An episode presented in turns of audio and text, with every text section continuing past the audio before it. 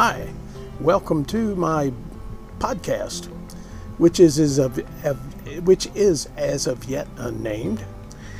My name is Jim, and uh, hope you'll stick with me for the next few minutes while I ramble incessantly about life in general. All right, all right, what's going on here? Well, it's Monday afternoon. I didn't go to my rehab uh, workouts uh, over in Elizabethtown. Uh, I overslept and just didn't feel like it, to be honest. It's three o'clock, and I just, it was a rainy, miserable morning today, and I just didn't really care like driving in the rain, to be honest. Not a very good reason, I know. But uh, I will, won't miss Wednesday and Thursday and Friday, that's for sure. All right, uh, my son is off work today. He's a volunteer at the local St. Vincent de Paul, and he uh, he decided not to go in today because he had some phone calls to make regarding his job search. He uh, he's uh, looking for some uh, good paying work, and in the meantime, he's volunteering at the St. Vincent de Paul Mission Store, which keeps him busy. And uh, also, he's made some good contacts there. He's got some good job references, so that uh, that that actually is paying off. Um, anyway, the big news uh, this past weekend is uh, for the last couple of weekends, my wife and I, we've decided to go to St. Michael uh, Catholic Church, which is a historic little, and I mean little, uh, church um, not far, about seven miles away from our house. Uh, it's not our normal parish. We usually go to, to Holy Trinity, which is on the county line, and that little community is called Fredericktown, and that uh, community of about 100 people and that's uh, actually where my mom was born and raised, and her ancestors before her. Uh, so, uh, and I still have an aunt and uncle who live there, and cousins who live in the area and still go to church there too. So, I have ties to that community, and it's also where uh, my wife went to mass, where she went to school uh, when she was a little girl, and then also uh, they were parishioners there as well. So, and we were married there 34 years ago, uh, going on 35 years. So we uh, uh, we have ties to that parish, and and after wandering around from parish to parish for a while, we just decided to register and stay at Holy Trinity. We formerly were members of uh, St. Michael. Um, but um, and and it's a wonderful little parish. Uh, our daughter played flute uh, with the uh, choir years ago. That's been years ago before our, our daughter found out she was an atheist. Uh, that's a subject of another podcast. Uh, anyway, uh, we found out last night, or actually month Saturday night, that they're moving their mass times on Saturday from 7 p.m. to up to 5 p.m. Well, that's a, that's a huge inconvenience. Um, Holy Trinity's Mass time on Saturdays is 4 o'clock. And um, it's 4 and 5 o'clock is just early, and it kind of messes up the whole day. You know, because you barely have time to get anything started in the afternoon before you've got to stop and get ready for church. Uh, and, and, you know, that's just inconvenient. 7 o'clock's a much better time. And so, uh, Holy uh, uh St. Michael's uh, always had seven o'clock on Saturday night. So, so you know, uh, and and this is a very Catholic community. There are probably more churches in the county than there are in any county uh, surrounding us, except for Jefferson County, which is which is where Louisville is. Um, this was a uh, um, you know 200 plus years ago. Catholics from uh, Baltimore, um, Maryland, uh, who had immigrated to the United States from Europe um, moved uh, moved west, and a great many of them settled in uh, in our county. And as a result, uh, we have um, oh gosh, I haven't counted the number of Catholic churches we, we have, but we have a bunch, a bunch of small Catholic churches, and uh, the most of the population, uh, at least up until the last 30 years, was Catholic. So um, anyway, so they're changing the mass time, and I'm kind of mourning that because St. Michael's uh, seven o'clock mass was always the one you could catch on Saturday, uh, especially if you were busy on Sunday and couldn't make Sunday morning mass. Now, I never went to a Saturday Mass uh, as a kid. Uh, and I remember it being something new uh, when they began offering Mass on Saturday nights.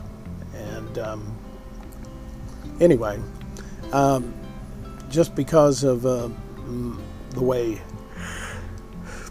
life has worked out, we, uh, we generally go on Saturdays.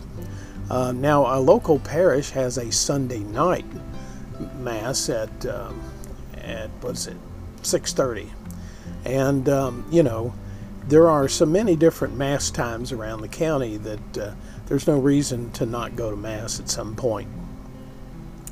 Um, and I have, I will tell you, over the years, when you're speaking of faith, I have wavered back and forth uh, tremendously on my belief.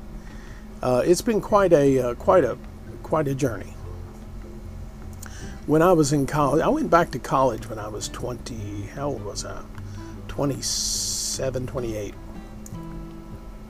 I went back to college to study journalism. And I remember I was so afraid people would laugh at me for going back to college. I kept it a secret for as long as I could, and I didn't even tell my own family members that I was going to college for fear that they would laugh at me. I was that that uh, afraid of being laughed at and humiliated. Uh, so I didn't tell anybody. Um, so uh, anyway, moving on along as I went through college, uh, my um, I had been kind of a kind of a uh, what they call a cafeteria Catholic. Anyway, uh, kind of pick and choose what I wanted to follow or wanted to believe in. Uh, not very strong faith, uh, and and frankly, I have for always admired Protestants, especially evangelicals, who have such strong faith in uh, in in God and in their own um, in their own um, uh, their own faith. But anyway, um, as I you know, the thing about a college education is that you know uh, when you, and I took a religious studies class and it kind of ruined religion for me for a while because it was a scientific study of religions, and then you you you learn what you know religions have all certain aspects in common, and then you know you find yourself, you know, the, the whatever denomination you were raised in, you wonder, well, why is mine, my religion, the right one, and these others aren't right, aren't the correct one, or the only one, or whatever your thoughts may be on that. And uh, the class was taught by a, uh, pastor of a Foursquare Gospel Church, very uh, evangelical uh, church, and he was a young man full of the Spirit. And he, but he taught this class, and of course, the class was was taught as a social science class, not not necessarily religion, but a study of religion. And uh, we had some tremendous arguments in that class because there were some there were some people with very strong faith who uh, objected to, you know, the studies of other religions is because it legitimized them, or viewed them as just as legitimate as any other religion. And there were some people in my class that had real problems with that, and so. Uh, there were a couple. There were some arguments between them and this teacher, and uh, a couple stormed out it several times. Uh, but, but I hung in there because I was fascinated by it. Uh, but it also made me see that, uh, you know, I had been raised that, you know, only Catholics were going to go to heaven. You know, it was that, it was that serious, and you weren't, you know, unless you, uh, that the Catholic Church was the one true church. And, uh, this uh, this study, this class challenged that, and um, and and for good reason, you know, because um, you know you can say it's the one true church, but is it really? Well, yeah, not really, not really, because the other religions are valid, and and even non-Christian religions, why aren't they valid? You know, the uh, uh, Indian uh, Native American beliefs in the uh, uh, you know, in the power of nature and uh, Mother Earth, et cetera, et cetera. And then you have, you know, um, uh, non-Christian Far Eastern religions and Buddhism and all the all the other religious religions of the world. Why aren't they valid? Well, who's to say they aren't? You know, when you study them as a uh, social scientist, uh, uh, you don't view them in terms of validity, and you're not comparing them to your own religion. You're comparing them uh, to religious belief as a system, and not as you know, is this right or wrong? So I ended up that that class was fascinating, but I ended up not believing in my own faith after that because there was it it kind of I'd been raised to think it was something special out of the norm in the one true church, and uh, uh, well, my class kind of showed me it uh, it wasn't. It really wasn't, or I didn't think it was. So um, anyway, the long story short here is that my uh, faith journey, I quit going to church. I quit, you know, I, I quit all forms of religious life pretty much. Uh, and that killed my wife, who she, while I was becoming less religious, she was becoming more religious.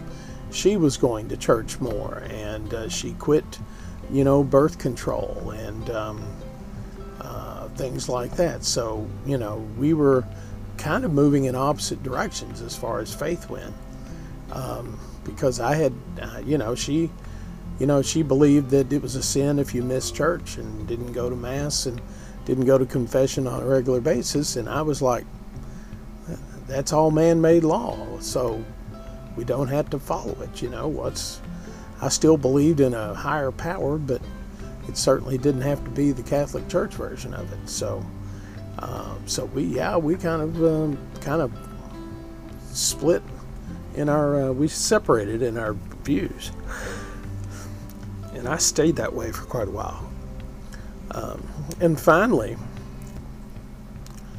and uh, i'll tell you what changed my mind was when our when my wife was pregnant with our first child when uh, I went I went with, to to the ultrasound with her and to see our child in vitro and to see that ultrasound and to see her heartbeat and hear the, her heartbeat. And suddenly I realized that, you know, the, the sanctity, uh, not just of life, but of creation, and that this was a miracle. Each person, each pregnancy, each person who is born is truly a miracle and, and touched by God. And so that, uh, that was a transformative moment for me. Uh, and so now, my faith journey has kind of waxed and waned, but uh, I no longer didn't say I believed. I just knew that, uh, uh, and and so I have I have uh, had a couple couple you know different uh, uh, bouts with the Catholic Church. When I say bouts of bouts of true faith and spiritual contentment, and then other times not so much. but I remain Catholic because that was what I was raised with and I'm uh, and I'm happy with that. It's not perfect, and I'm angry at the church for various things that uh, that the man-made organization has done. For example, uh, moving pedophile priests around and protecting them, and uh, not giving a hoot about the uh, victims of that abuse. And and uh, I can't tell you how close I was to being a victim because I was an altar boy for many years, and I worked with some of these priests who were who were later known as uh, pedophiles. Um, apparently, they chose didn't choose me to abuse uh, for whatever reason, and I'm thankful to God for that. But uh, but it uh, that shook my faith because you know when you're a kid and you're an altar boy, priests are like on a pedestal you don't really see them as human. They are above, you know, they're they're a step up closer to God than you, you know, than than the mere mortals. Um, and so that's the way you see them, especially when you go to Catholic school. The priests come over. It's a special moment to have a priest walk in your classroom. You know, I mean, God's representative is there, and it's very special. And uh, I remember every time uh, we would uh, always ask the priest for for his blessing before he left the room, and I, you know I was probably uh, probably blessed nine times a week, you know, from because the Catholic Church the priests were there quite, quite frequently.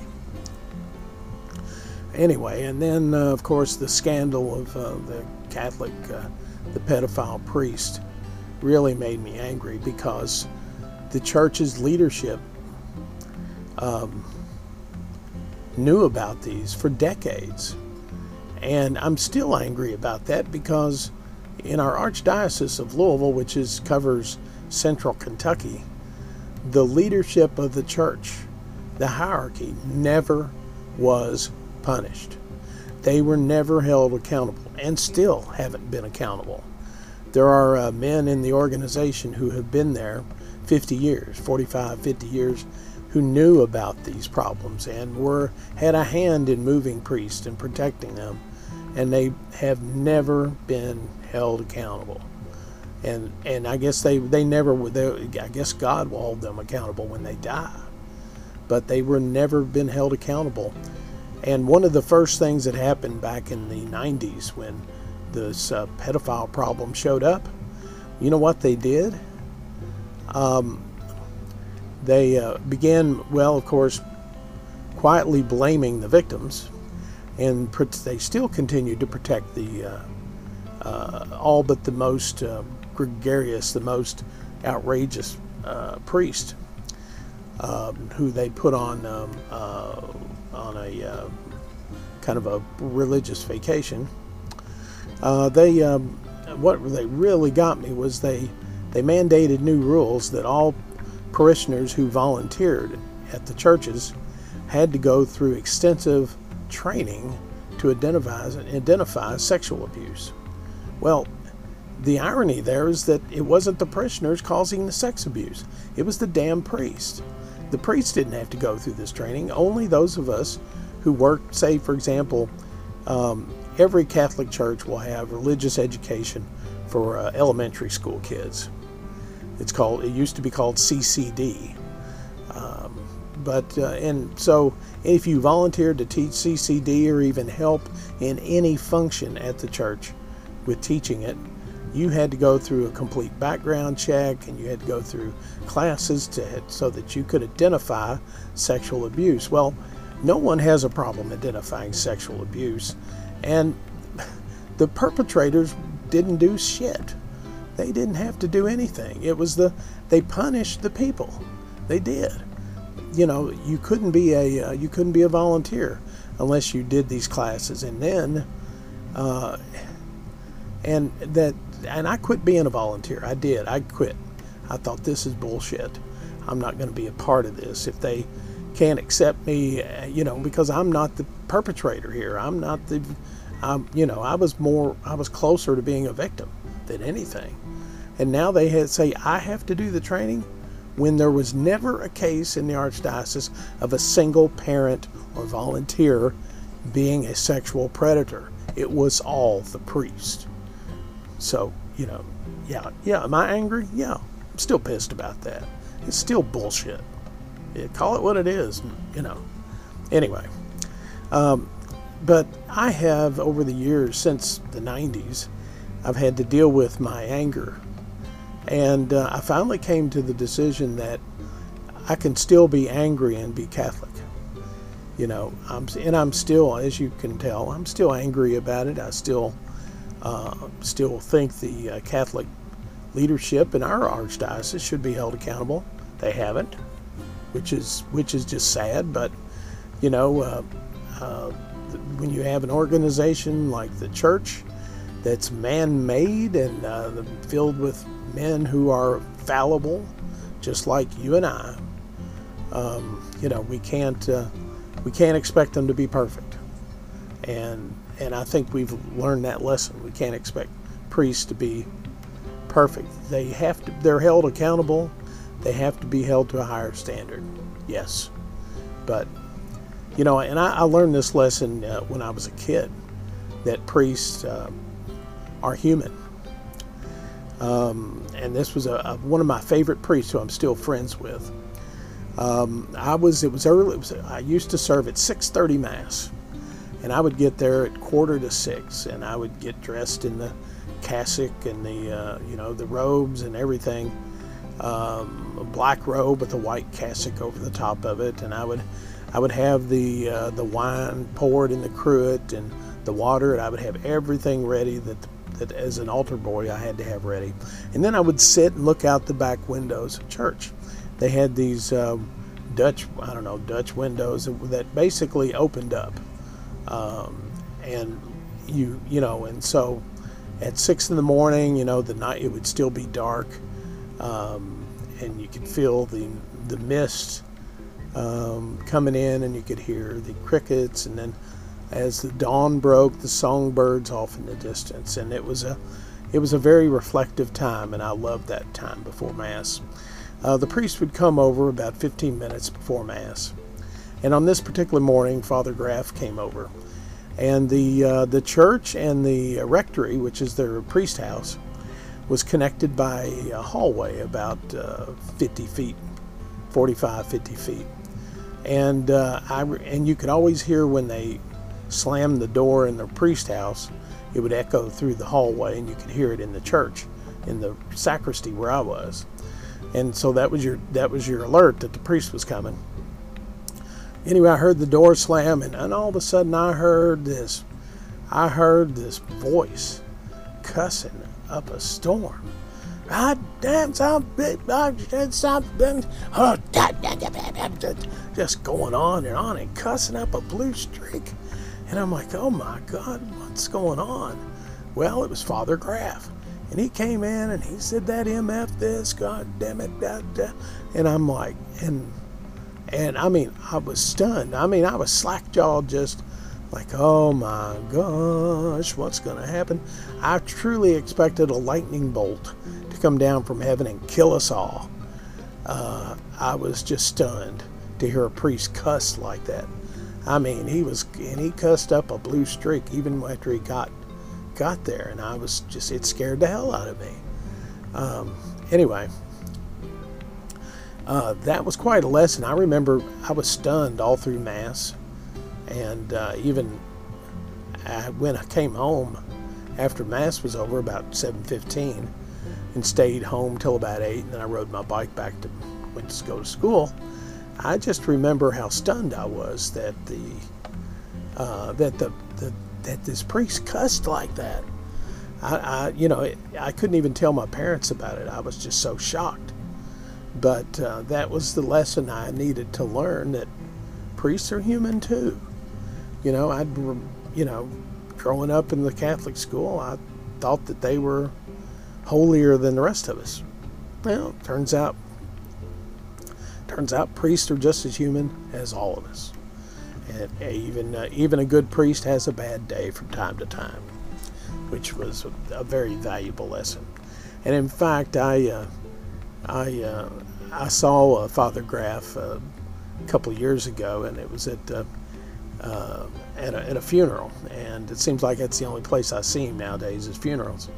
And I told him that story, and uh, we had a good we had a good laugh about that. But I told him I said that was my that really helped me understand that priests are human, and they're not you know because I said we as a kid we saw priests as you know being elevated on a pedestal, and he's like yeah you, you know and he said that's that's you know he said that's that's a tough lesson for kids to learn. And I said, Well, you taught me that. I said, I told him I still expect lightning bolt to strike us both dead. But uh, him for saying it and me for hearing it. anyway, um, let's see. The last time I quit going to church was a couple years ago. Um, the um, the Catholic Conference of Bishops. It was all the bishops in the United States were having a meeting, and they were going to set uh, some new regulations about child abuse, and uh, that would apply to not just priests but also bishops. Um, and so they were policing their own basically. Well, the Pope called them, they called the president of the Catholic Conference the night before their meeting and said, Don't take any action on this. He said, I'm going to, we're going to meet in the spring, and we'll take action then on this uh, matter. And basically, don't don't take any action because you'll look like you're taking action. It's going to make the Vatican look bad, basically, was the message. So don't take any action. So he, uh, so they took no action. Well, then, uh, then came the next spring, and the promised uh, action by the Vatican was weak, tepid. Basically, it said that uh, if you, uh, if uh, a bishop or a priest con- is accused of sexual abuse, then that has to be reported to the individual's superiors in the church. It didn't require them to report it to civil authorities, which I thought was bullshit because again, this uh, this information won't go outside the church, and and there you are, you're back again covering it up. Uh, so I just about I, I, exploded. I thought this was the worst. You know, it, it wasn't even passable as uh, a positive uh, development. And so, uh, so I quit going to church again, and uh, was just so angry.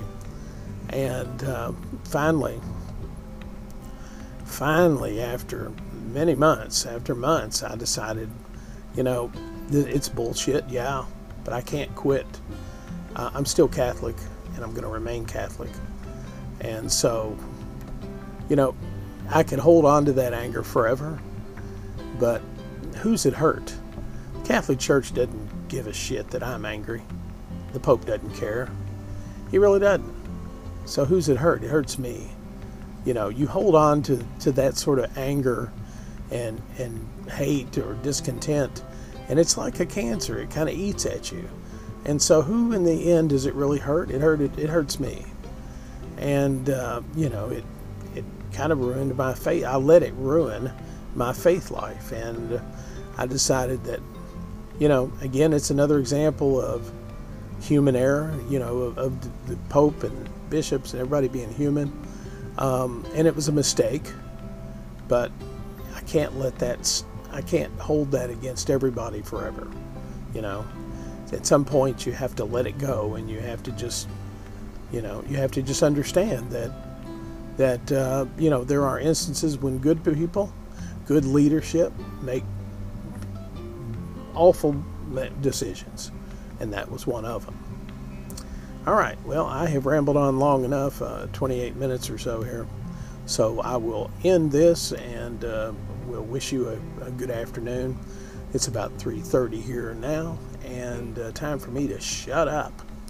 Hope you enjoyed it, and I'll try to keep my next uh, uh, podcast entries uh, a little more interesting and a little shorter as well. So uh, have a blessed day and uh, see you next time. Take care.